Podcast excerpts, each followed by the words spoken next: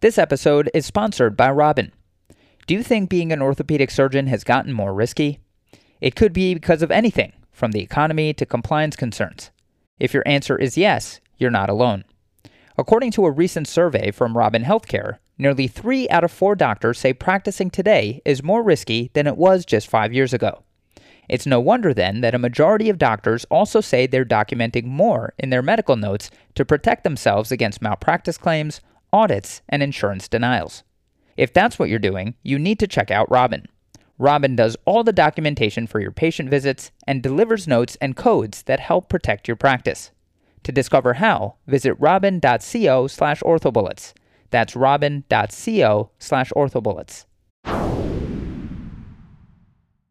This episode of the OrthoBullets podcast will go over the topic of infantile idiopathic scoliosis from the spine section on orthobullets.com.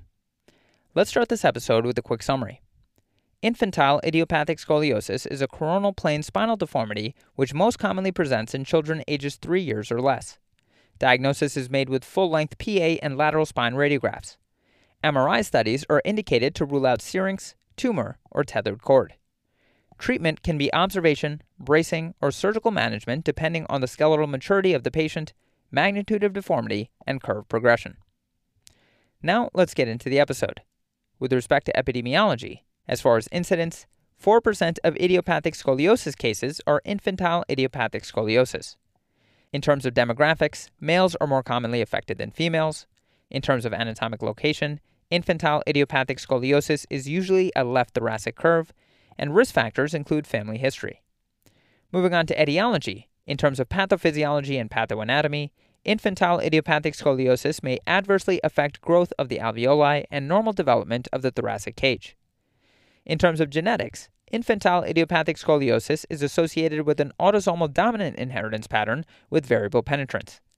Associated conditions include plagiocephaly, otherwise known as skull flattening, congenital defects, neural axis abnormalities, and thoracic insufficiency syndrome.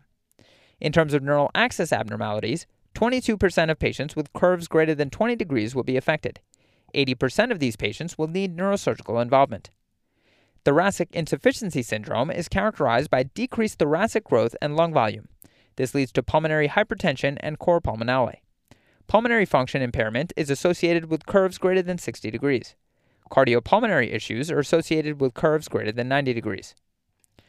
Now let's go over some relevant anatomy. In terms of osteology, the T1 to L5 spinal segment grows fastest in the first five years of life. The height of the thoracic spine increases by two times between birth and skeletal maturity. Now let's talk about the classification of infantile idiopathic scoliosis. So, infantile idiopathic scoliosis consists of a resolving type and a progressive type.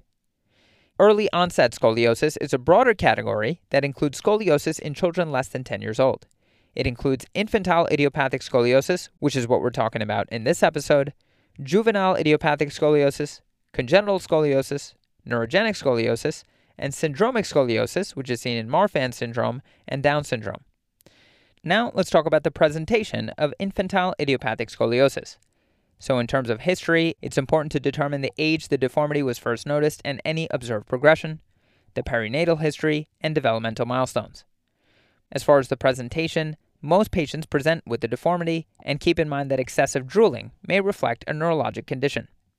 On physical exam, inspection may reveal cafe au lait spots, like in the setting of neurofibromatosis, patches of hair, dimpling over the spinal region, and keep in mind that dimpling outside of the gluteal fold is usually benign, nevi or other tumors that may be indicative of spinal dysraphism, and plagiocephaly, which again is skull flattening.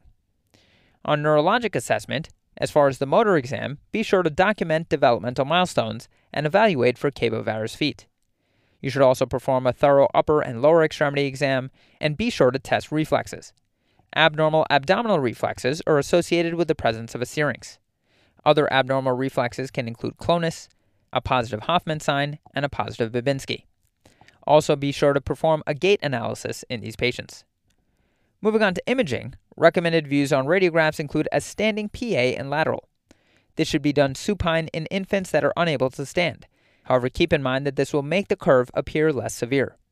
As far as findings, be sure to look for congenital vertebral defects. Measurements include the Cobb angle, where greater than 20 degrees is associated with progression. Another measurement is the rib phase, that is the convex rib head position with respect to the apical vertebra. Findings in phase 1 is no rib overlap, and phase 2 will have rib overlap with the apical vertebrae, and this has a high risk for curve progression. The RVAD, or the rib vertebral angle difference, otherwise known as the Mehta angle, is obtained by measuring the angle between the end plate and the rib, that is the line between the midpoint of the rib head and the neck. The RVAD, or the rib vertebral angle difference, is the difference of two rib vertebral angles. As far as findings, greater than 20 degrees is linked to a high rate of progression, and less than 20 degrees is associated with spontaneous recovery. As far as MRI, be sure to obtain MRI of the spine first to rule out tether, cyst, tumor, and syrinx, and keep in mind that syrinx has a 20% incidence. Now, let's talk about the treatment of infantile idiopathic scoliosis, which can be non operative or operative. Non operative management includes observation alone, as most cases resolve spontaneously. This is indicated for a Cobb angle of less than 30 degrees and an RVAD of less than 20 degrees. Keep in mind that 90% of infantile idiopathic scoliosis cases will resolve spontaneously. Another non operative option is serial Mehta casting or derotational casting or thoracolumbosacral orthosis, otherwise known as a TLSO. These are indicated for flexible curves, Cobb angles greater than 30 degrees, an RVAD of greater than 20 degrees, and phase 2 rib vertebrae relationship, that is, rib vertebral overlap. In terms of mechanism, casting or orthosis functions to straighten the spine in young patients. In older patients, it serves as an adjunctive measure prior to definitive treatment.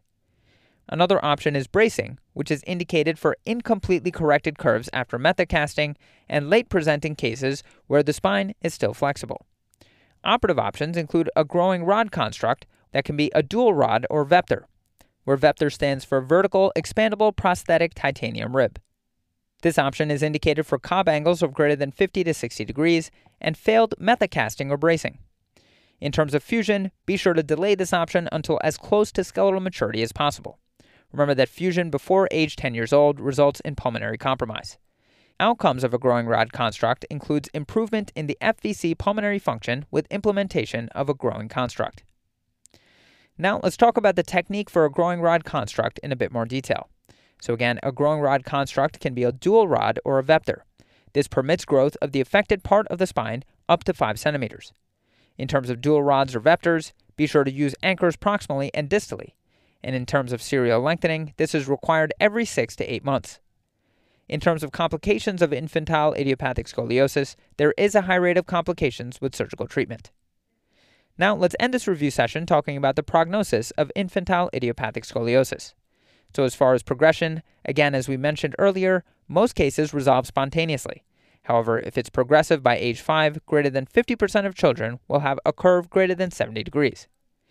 Mehta predictors of progression include a Cobb angle of greater than 20 degrees, an RVAD greater than 20 degrees, and a phase 2 rib vertebral relationship that is a rib vertebral overlap.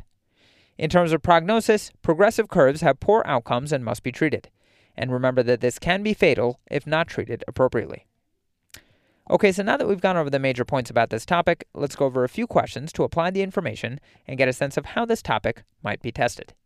First question in infantile idiopathic scoliosis, which of the following factors suggests progression? And the choices are 1. Age at presentation, 2. Rib overlap of the apical vertebra, 3. Rib vertebral angle difference of greater than 10 degrees, 4. Male gender, and 5. Family history. The correct answer to this question is 2. Rib overlap of the apical vertebra.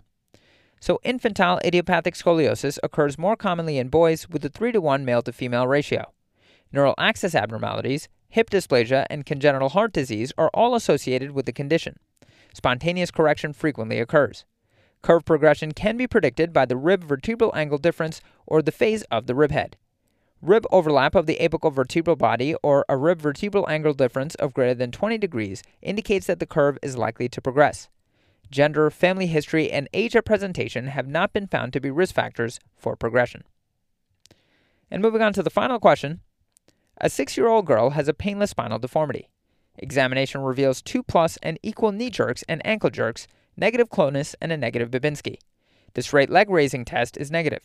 Abdominal reflexes are asymmetrical. PA and lateral radiographs demonstrate a left sided thoracic curve that is pointing away from the cardiac shadow. What is the next most appropriate step in management? And the choices are 1. MRI of the spinal axis, 2. Physical therapy, 3. A brace for scoliosis, 4. Observation with reevaluation in 6 to 12 months, and 5. Posterior spinal fusion from T6 to T12. The correct answer to this question is 1. MRI of the spinal axis. So the patient has an abnormal neurologic exam as shown by the abnormal abdominal reflexes. Furthermore, she has a significant curve and is younger than age 10 years old. These findings are not consistent with idiopathic scoliosis. MRI will best rule out syringomyelia or an intraspinal tumor. Bracing and surgery are not indicated for this small curvature prior to obtaining an MRI scan. That's all for this review about infantile idiopathic scoliosis. Hopefully that was helpful. This is the OrthoBullets podcast, a daily audio review session by OrthoBullets, the free learning and collaboration community for orthopedic surgery education. Keep in mind that these podcasts are designed to go along with the topics on orthobullets.com, and in fact, you can listen to these episodes right on the OrthoBullets website or mobile app while going through the topic. If you've gotten any value from the OrthoBullets podcast so far, please consider leaving us a five star rating and writing us a review on Apple Podcasts or Spotify. It will help us spread the word and increase our discoverability tremendously. Also, if you aren't already, be sure to follow OrthoBullets on Facebook, Instagram, Twitter, LinkedIn, and YouTube for daily high yield content. Thanks for tuning in. We'll see you all tomorrow, right here on the OrthoBullets podcast.